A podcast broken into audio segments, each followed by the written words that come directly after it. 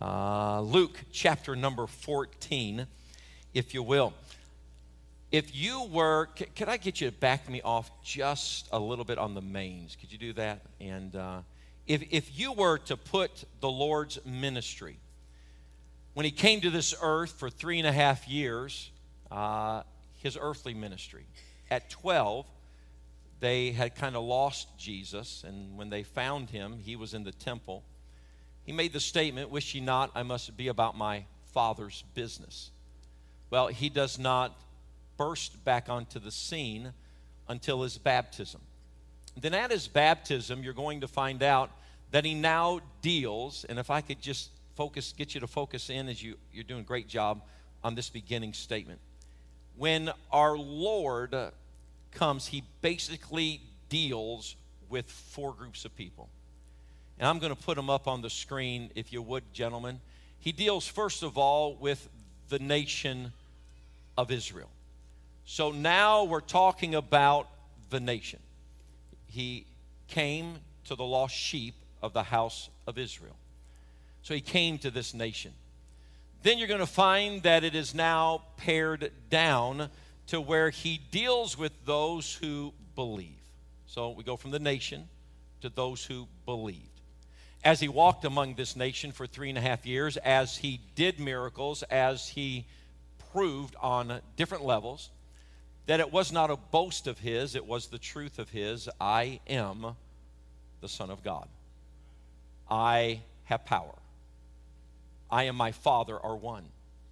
He who has seen the Father has seen me. I mean, this was his claim. So when he came to the scene, the nation of Israel rejected.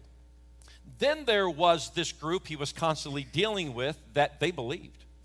They believed. In fact, in fact, they believed so much that they were like, "Hey, hey, I hear, I hear one word from you, and my daughter can be healed. You, you just speak the word, and and and and they'll be healed." They believed. The Bible says that they believed so much that they followed him, not necessarily because he was the Messiah, but because of the miracles that he did.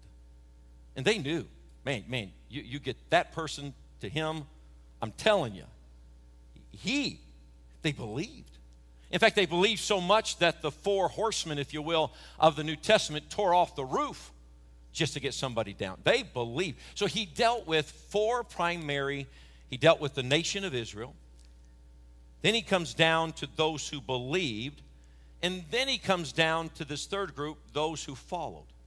So, and I, am not, I, I, yes, many followers. You're going to find out that even when you get to the upper room in Acts, if y'all would just bear with me here, even when you get to the upper room, it's 120 in the upper room. Where did these 120 come from? They came from the followers. These followers included women. Uh, if you'll notice at the resurrection, when the tomb, when the stone was rolled away, the ladies ran. You'll notice that there were followers. There, there were people that were like, no, no, no, no, we're just not part of this nation and we just don't believe that he is and has the power. We're followers. We're followers. Then you paired all the way down. This is what I want to talk to you about today. Then you had the disciples.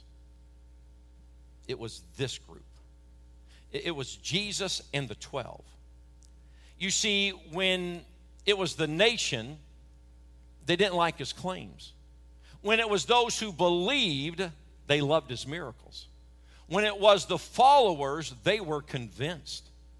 But there was this little bitty group of disciples. These disciples had the ability, and please listen to this these disciples had the ability that when Jesus spoke in parables, where the nation did not understand nor agree with, and where those who believed just wanted him to get through his introduction and get through your four points because we want to see something happen. And where the followers are like, hey, where are you going to be next? There were these group of disciples that every time Jesus spoke, they were like, I get exactly what you're trying to say. Isn't that amazing in one family with multiple children? You parents know this. That you can make a statement, and there are some children in your family that are like, I don't know what he meant by that. But there's always that child who goes, Oh, come on, are you serious? You know exactly what dad meant by that. Well, he didn't specifically say. There are many lessons that Jesus told his disciples. I'm going to give you one among many. Listen, if you can master this one lesson, it will help you not focus on your problems that are causing you anxiety. A believer, a follower, a disciple. I want to be a disciple. And when I come across truths like this in Luke chapter 13, Luke chapter 14, I, I am constantly amazed how that God puts right before us the answer to either living life with mirrors or living life with windows. It is either you wake up every day going, Well, look at what I got to deal with, and look as poor as me, and look what it, those problems will always be there. Those problems are like your children, and they're like the chickens, and they're like the ducklings. They will follow you across the streets of life. But the secret, the secret to getting rid of anxiety and getting rid of the frown is when all of the sudden you become a disciple and when you view it from how Jesus views it, then get ready. You'll still have the problems. But you're going to realize this that where Jesus came into his own and his own received him not, that was his problem he dealt with. It did not stop him because he moved on from the constant nag of the nation that doubted him. And he had the ability to live life, and he had the ability to keep his joy. And we live in a world that believers and followers cannot break through to be a disciple because they're living in a life full of mirrors. Boy, I'm coming to you today and saying this. Listen to me. The secret to breaking out of whatever, whatever dark clouds are in your life is found in this one lesson among so many. Heavenly Father, Lord, I, I cannot believe that, Lord, we are here. I cannot believe that this is now. All week it's been like I can't wait for Sunday. And Lord, we're here. The singing, the special was like incredible. The singing has been incredible. And Lord, it is amazing how that you want to teach us how to have joy. You, you told us, you know, my, my, my joy is in you. I want your joy, my joy, to be full. Then why do we live such a subpar life? God, I ask that you'll help us now with your word. In Jesus' name we pray. Amen. Luke chapter 14, if you'll look at verse 26, he says this Ye cannot, he cannot be my disciple. He cannot be my disciple. Jesus was always trying to pull those who believed and those who followed him into this relationship with him that all of a sudden you now have his joy. You now have his passion you now have his drive. You now have his life. He said, You cannot be my disciple. Look at verse 34. Salt is good, but if the salt have lost his what, please? Savor. Wherewith shall it be seasoned? It is neither fit for the land nor yet for the dunghill, but men cast it out. He that hath ears to hear, let him what? Hear. There he is. He's saying, now look, look, if you've got the right outlook and you want to be a disciple, if you desire to be a disciple, let me pause and just say this. If you're here and you're just part of the nation that you still do not believe, then you're not going to get this this morning. If you are here and you are like, would you just get through the introduction so that we can see what wow is going to happen, then you're not going to get this this morning. If you are just that person that you're a follower, when do we meet next so I can socialize? But if you're here and you say, no, no, no, I want to be a disciple, I, I want to learn something about Christ that, that causes me to break out of this world I'm living in to his world that he wants me to live in. Listen what it said. If the salt have lost his savor. If and when a disciple who is to be salt loses its savor. Literally, what the word savior, savor here means is insipid. it means tasteless. Here you are, you're saved. How many could say, Pastor, I'm saved? I, I, I know Christ is my Savior. Then He just doesn't want you to be a follower, and He just doesn't want you to be a believer. He wants you to be a disciple because He wants you to have a constant savor in your life that you become a difference maker in this world. You see, if you as a believer and a follower are not different, if there is no difference where you go to school, if there is no difference where you work, if you don't stand out among your environment and stand out among your family and stand out among your neighborhood, listen, then you will not fulfill what God intended for you to fulfill. I'm going to preach this morning on this subject the true disciple. The true disciple is the disciple that has in him a savor. And they have in them something different. Now, we arrive at the very end of Luke chapter 14, but everything in Luke 14 at the very end, and I want you to stay with me, is predicated upon the entire chapter. There is a reason why these two verses find themselves at the very end. Can we look at it? If you go back to the very beginning of Luke chapter 14, the story starts out, or the chapter starts out, with a story. It's a real story about a real man that had a problem. Now, this man had a problem.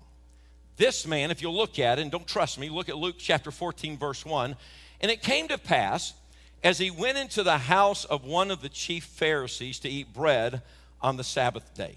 I want you to take note of the Sabbath day. Would you kind of circle that, underline that in your mind or in your Bible? What is the first thing I want you to take note of? Is the what, please? Sabbath day. This is a day of rest. What is Sabbath day? It is a day of what? Rest. Jesus in the house of the Pharisees on the Sabbath day. Keep reading. And behold, there was a certain man before him which had the dropsies. And Jesus answering spake unto the lawyers and the Pharisees, saying, Jesus now is met with a man that has a problem. This man had a problem on what day? The Sabbath day. And the Sabbath day was a day of what? Rest. And all of a sudden, he asked the Pharisees, they knew the law, and then he asked the lawyers, he said, I got a question for you guys. Is it lawful or is it within the parameters of what is acceptable to heal on the Sabbath day? Here is this man with dropsy. Here is Jesus saying, Guys, I got a question for you. It was obviously this man needed healing, this man needed something. And he said, Is it lawful? And they held their peace, and he took him and healed him and let him go. What day did he do this on? It was supposed to be a day of what, please? But this man had a problem. Look what it says here. And he answered them, saying, Which of you shall have an ass or an ox fallen into a pit and will not straightway pull him out on the what? You know what he was saying? If your donkey and your ox which makes you money. On a day of rest, all of a sudden fell into a ditch. Do you know what you would do on your day of rest? Because they make you money, you would leave and go to where those donkey and that oxen, and you would pull them out. You see, on the Sabbath day, they would turn the oxen and the ass loose. They would turn them loose and then at nighttime they would come back. It gave them a day of rest. He said, if all of a sudden we're sitting here, this is what the Christ was saying. If we're sitting here getting ready to eat, and somebody came running in and said, hey, hey by the way, um, your donkey is like fell in a ditch. Oh, you'd get up right away and you run out there. So he's saying to them, and they could not answer him again to these things. Now remember, remember, he's telling us what is a true disciple. A true disciple. And then he starts out with this story and he says, Hey, let me tell you something. There's a real man. He's telling us there's a real man that has a problem. It's a day of rest. I'm going to heal this man. Is that lawful for me to do? And while you ponder what I'm asking you, Let me tell you something. If the, the, the, the animals that make you money were in a ditch, you'd go get them out to be ready for tomorrow morning to make you money. You know what he was saying? This man with his problems is more important than you making money. You see a lack of discernment here. He was trying to tell them, let me tell you, because at the very end he says this. Now listen to me. Ye cannot be my disciples. And if you have lost your Savior, if you have lost that distinction about you, if you have lost that discernment about you, if you have lost that ability to look through life and look through the money machine and look through the things and the materialism and look for the people that have a need. Listen to this statement. You will not make enough money in the next 30 seconds to buy your way out of whatever problem you're in. You will not. Whatever's, whatever's got you burdened down, whatever is weighing heavy on your shoulders, please listen to this. You will not solve it in the next 30 minutes. And that discernment to be able to look through life and say, Lord, Lord, I just don't want to be a follower. I just don't want to believer. I want to be a disciple. I want to know what do I do here? You know what he was teaching them? Hey, let me tell you something. You're overlooking the real problem. You can always get another ox, you can always get another donkey. But that person right there has a need. And which is better to take a day of rest and help a man or to take the take a day of rest. The illustrate, to illustrate how important it is to help someone, to illustrate that there has to be this constant, please listen what I'm about to tell you. There has to be this constant discernment that no matter how bad your life is, that somebody else has it worse. This is the it factor in this sermon. I used to tell my mom, I remember specifically one year, funds were very low. Basketball season was getting ready to get started. Everybody else was getting their shoes, and and and uh, I said, "Mom, Mom, basketball's getting ready to start." It was ninth grade, our second year here, and I said, "Mom, can I can I can we go buy some shoes?" Funds were low. It was it was a very difficult couple of years right through there, and and my mom said, "Son, if you can just hang on till mid-season, we'll be able to do something." And I started complaining. I went and got my old shoes and I did my best to clean them up. But she could tell I was complaining. And then she said this to me Son, you better be glad that you have feet to put in the shoes. Because there are people that don't have feet. I was so self absorbed with everything that was going on around me. And after all, I can't step onto the court with inferior shoes. And how's it going to compare to my buddies who they're going to get brand new shoes? And here I am with these stained tennis shoes. And, and, and I'm hoping to make the starting five. And it just does not keep me with a brand new uniform and, and, and dingy shoes. And then my mother put it all into perspective by saying this Son, you better be glad you have feet to put in the dirty shoes. You see, Jesus was trying to tell people, he's trying to tell us. You've got to have that it factor about you. You've got to have that savor about you. You've got to have that salt in you to where you don't see the money and you're not making moves of how it serves you, but you're making moves. Miss Andrea, good to see you. You're making moves by how it helps others. So then he gives us two stories to illustrate this. Go to Luke chapter 14, you're there. Look at verse 10. In verse 7 through 11, and we're not going to take time to read the entire thing, but verse number 7 through 14, he now tells them a parable. Now remember, these parables are dark to the nation of Israel because they reject, and they really don't mean much to the followers, and they really don't mean that much to those who believed. Oh, but to the disciples. He's speaking in parables. And listen to this the greatest day in your life is when you walk away from the Bible and you walk away from a sermon saying, I get it. I get it. And my prayer is that today something will turn on and something will help you realize no matter how dingy your shoes are, if I could use mama, no matter how dirty your shoes are, no matter how much it doesn't compare to somebody else's world, praise God, you got a life to put in the dirty shoes. No matter what's happening with the car, praise God, you got a car that clunks down the road. No matter what's going on with the family, praise God, you got a family to come home to. No matter what's going on, I don't have enough money to do this. I don't have enough. Praise God, you got money to at least keep the lights on.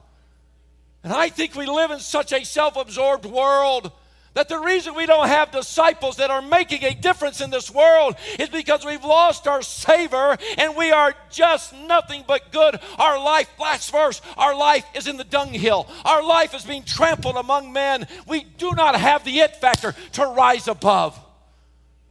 When are we, and I include myself, when are we going to stop looking in the mirror and start looking through the window at people who don't have a house? So he says this. He said, Let me illustrate this point to you.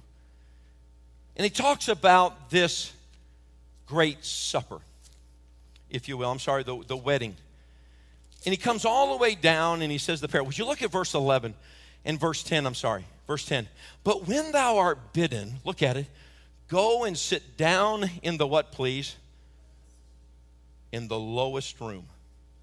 Listen, is it not amazing that you see it among teenagers sometimes and you see it among the immature? And I'm not saying teenagers are immature. Yes, I am. no, I'm kidding. I will tell you this that maturity has nothing to do with how old you are or what year you were born. You can tell someone that is not a disciple by where they want to sit in life and how they want to be first. Because look what he said here. When thou art bidden, go sit down in the what, please? Lowest room. You know what that means? If you're sitting at the lowest seat, then you're with the lowest people that have the lowest. Because this is where they were seated. You see, if you came in and during this time and you didn't look the part, then you couldn't sit with those who didn't look the part. And you know he's trying to tell them? He's trying to tell them that if you want your savor, then be more concerned about the problems of people than the profit of yourself. If you want that it factor about your life that makes you stand out in any society, then stop looking to be first. Stop looking to sit at the highest. Take upon yourself this attitude I am going to look for those who sit in the lowest. We're getting ready to start up the youth departments again the 1st of September, which means we're getting ready to go on a program. And it will be telling at every activity and every outreach and every restaurant and every trip and every camp who the mature teenagers are. Because those who got to be popular and those who got to hang out in the clique and in the group but God, give us some young people that recognize this one fact it's not about me, it is about those who need me. Can I say that again? Because I thought that was good. In fact, it's not even in the notes, but I'm going to write it down. Y'all hang on. It is not about me. About, okay, that was good. Thank you, Lord. In fact, I wrote it down just two seconds ago. It's not about, let me, let me tell you something. That those teenagers that have that ability to look around and to go, you, you know, let's line up and take a picture. There's 50 of us. Don't know where I'm going. Invariably, there's one teen you're going, oh, I just, I just, I, I, I, I, I, I, I, I just, I just, oh my goodness, let me get to the back. If I would have known what you didn't give me time, you I always tell them? It's not about you, it's about the group. But how many times do the immature wait to see what the teams are to go, no, I want to be on that team? Rather than being the kind of disciple that says this, it's not about how many points I score, it's about how many times I pass the ball for somebody else to score. It's not about me being on an already made team, it's about me helping somebody who's never played the game before. You see, it's that that our world needs to have. But as long as people who claim the name of Christ see the donkey and they see the ox, and as long as they're always trying to sit at the highest, would you go to Luke chapter 14, verse 12? When you work your way down here, he then talks to them, starting in verse number 12, about this great banquet. He says there's the wedding feast, and then there's the great banquet. Look at verse 12. Then he said also unto them that bade him, When thou makest a dinner or supper, look at this, call not thy, what please, friends, nor thy brethren, neither thy kinsmen, or thy rich, what? Uh oh, we're getting ready to go deeper again as a disciple. He said, if you're going to be my, you want that savor? Let me, you ought to be a desire in you. I want to stand out. I, I want that savor. I want something different about me. I don't want to be normal. I don't want to be just average. A church cannot function with just average people. The world has got to see Christians who say, Boy, let me tell you something. You've got that it factor, and it's called the savor of God. It's called being tasteful. And somebody's saying, I want more of that. I want more of that. He says, See the person with the problem, not the profit he said, Go sit with the lowest because they need you. And then he says this. Look at verse 12. Nor thy rich neighbor, lest they also bid thee what please? Again, look at it, and a what? Recompense be made thee. You know what he's saying here? That my disciples do not send out invitations to people who have money to send back a gift.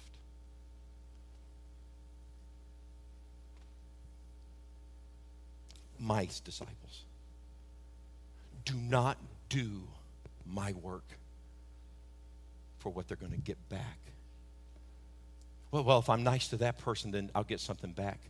The reason our political system is so corrupt is because there's so much graft and there's so much bribery that decisions no longer are being made for the good of the people, they are being made for the pockets of the politicians. And what's really sad is it's very rare that you find a politician that does not make backroom deals for his retirement. And if you find such a politician, they won't last long in politics. And that's why Christ came to a world that received him not. Christ came to a kingdom that would reject him. Christ came to this good old boy system. You know what needs to happen in our life?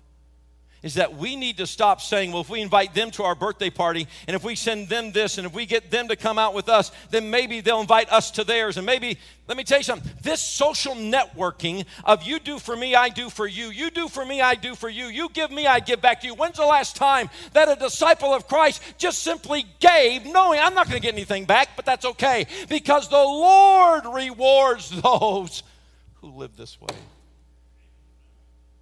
It cannot be in who we are. The salt, what this world has to have, is the reason that we exist is not for someone to pay us back. There is somebody keeping score, and it's called the Lord. There is somebody that's taken note of when you give, and it is the Lord. You want to be my disciple?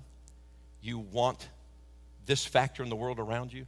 Everybody here has a world around them, and everybody in that world is suspect as to the motivation of why are you doing what you do. How many used to live up north? Would you raise your hand? You used to live in Yankee land. Okay, how many would agree? Frankie, I'm going to use you, okay? You a graffiti artist, I'm going to use you. I had to bring that out. Frankie, if somebody, me texting, comes to New York, you've never been down here, and I said, hey man, how you doing? What would be your first thought? Too friendly. How many would agree? Up north, you just don't. Right? I think Miss Bridget was being eloquent about that this past week. It was like, but down here, it's like, hey, how y'all doing? And you can tell move-ins from up north. They grab their wall and like, hey man, what do you want? hey man, what do you want? What do you want? You know why the gun laws are so bad up north? Because you can't even say hi to people. They'll shoot you through the window. Down here, at least we wait till you open the door. Why? Because we're living a world of this. What do you want? Y'all were in Cameroon. Is it not true that people are only nice to you because they, yeah. And that's why it's odd when somebody does and they want nothing in return. It's like, why did you do that? Why did you do that? What Christ was saying was look, look, look, listen to me. The world needs salt. The world needs something different. If you want to be different, look at the guy with the problem, not the prophet. You want to be different? Go sit with the lowest, not the highest, because they need you. You want to do something just a little bit different that will make you effective in this world? Then you be the kind of person that you give without anybody that can give back.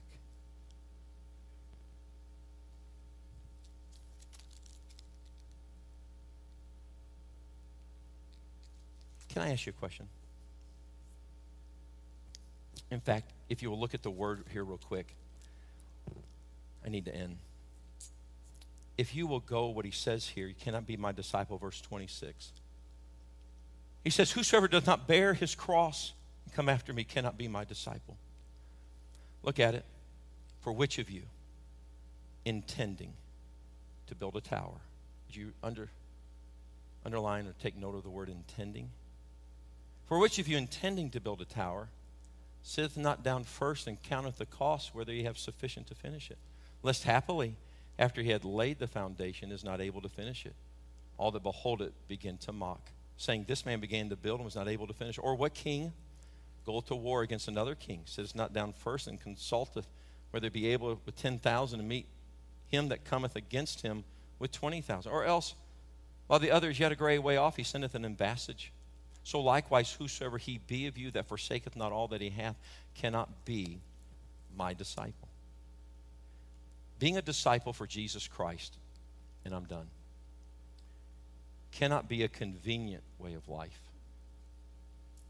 It must be a life of conviction. And here's why. What day did they pull their ox and their donkey out? It was a day of rest. But on the same day of rest, what did our Savior say?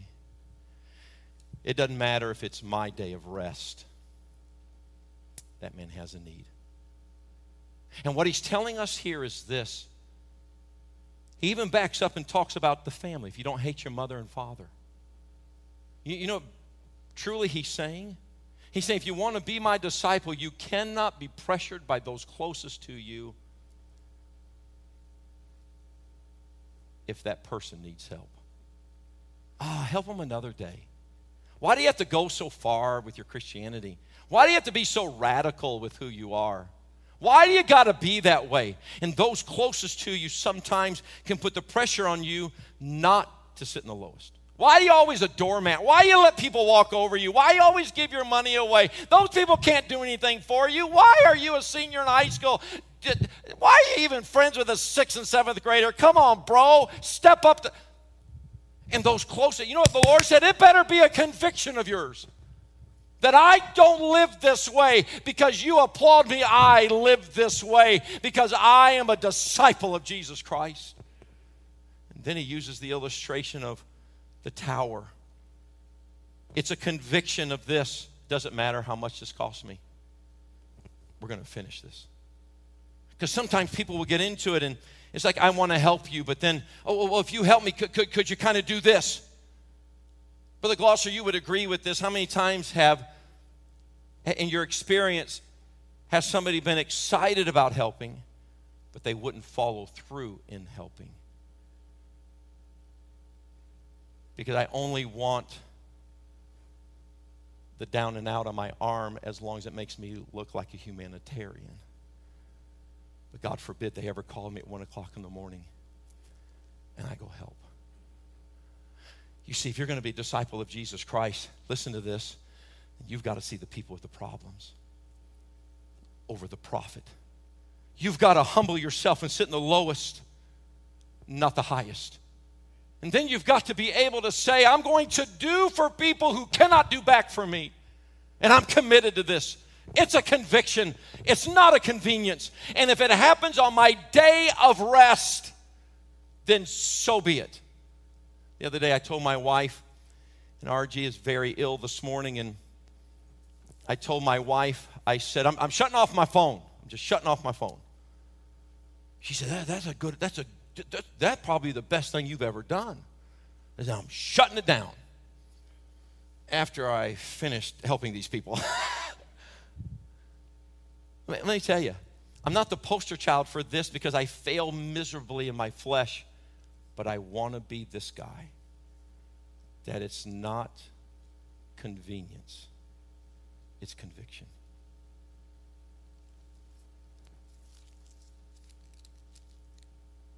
Our it factor in this world. It's not the house we live in, it's not the car we drive, it's not the money we make. It's the people that we help. It's the people with the problems. It's the people that are, for whatever reason, have found the lowest seat in life. It is the people who could never repay us. It is the people. When you are busy meeting others' needs, then it takes your focus off your needs. And when your focus is off your needs, then God takes care of your needs. But as long as you are taking care of your needs and you are fretting over what's going wrong, then God already has an agent, you. But the moment you do His work is the moment He takes care of His worker this whole chapter reminds me of one person. And that's the Lord. Jesus saw me with a problem, but yet he was inconvenienced to come to this earth and to take care of me with my problem. This chapter reminds me of the Lord because he not only was inconvenienced and left his throne to come to a manger, but my friend, he came to the lowest. And that was me. I was on my way to hell. And the Lord came all the way down to the lowest. This reminds me of the Lord because there is no way that I'll ever be able to repay what he did for me. None. None. I won't be able to do this. And then this reminds me of the Lord because he's going to finish what he started. This, listen to this, this is the it factor. Our Savior has not lost his savor. We love him because he first loved us. The cross, problems, rejection, problems, but what did he say? For the joy that was set before me, he endured. I am not getting rid of my problems. My difficulties are not going away. They, they are my throne, my thorn. They are my handicap. They are my limp. They are the things that today, this week, next month, last month, it is the mud I walk through.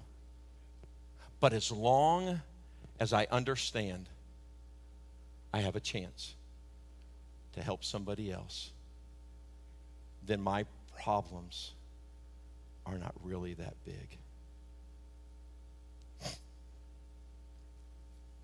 If Ed Metters was here and their family's ill this morning, but if Ed Metters was here, he would tell me, You're a little bit too transparent on that one.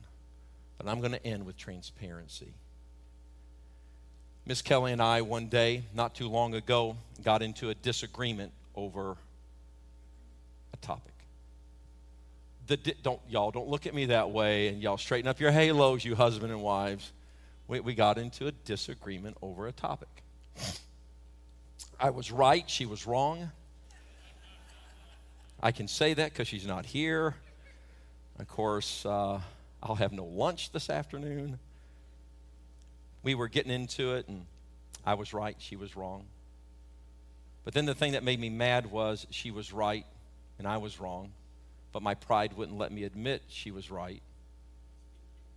So, you know how us men are when they're right and we don't want them to know, I got to go. So I got my truck, backed out of the garage, took a left down Texas Street, hit George Richey, and I need to go drown my pride in Starbucks. so, like I am headed, I'm headed past the golf course on McCann, take a left, come up right by that bank with a beautiful lawn that I'm going to go dig up and put in my front yard. Take a ride on McCann and pull into the parking lot, and my phone goes off. It's a number I do not recognize. But because my number is like public, I pick it up. I don't recognize the number. On the other end is this wife. Says, Pastor Gray, you don't know me. I don't know you. But I really could use some advice right now. And I said, Yes, ma'am. What can I do? She said, um, My husband just got done beating me up and threw me out of the house. What do I do? I said, Well, ma'am, let's do a couple of things. And I gave her about three, four things to do. I called a friend here in town that helps ladies in those kind of situations and made an arrangement. She was picked up, she was safe. I turned that truck around and went back home. Listen to me. You can become so self absorbed. I can become so self absorbed that Christ says this You're to be savor. You're to be savor. If you and I are so wrapped up in our own problems, the people with real problems, that's why we're here. That's why we're here. Are you a disciple? Or maybe you're just a follower. Maybe you're a believer. Those are good. But if you really want living, be a disciple. Get the savor. When you walk out of these doors, you're going to meet somebody this week. And pray, God, please let there be somebody I can help. Please let there be somebody I can help. If there's just somebody I can help you're going to find out that your problems become small because there are people who don't have Heavenly Father.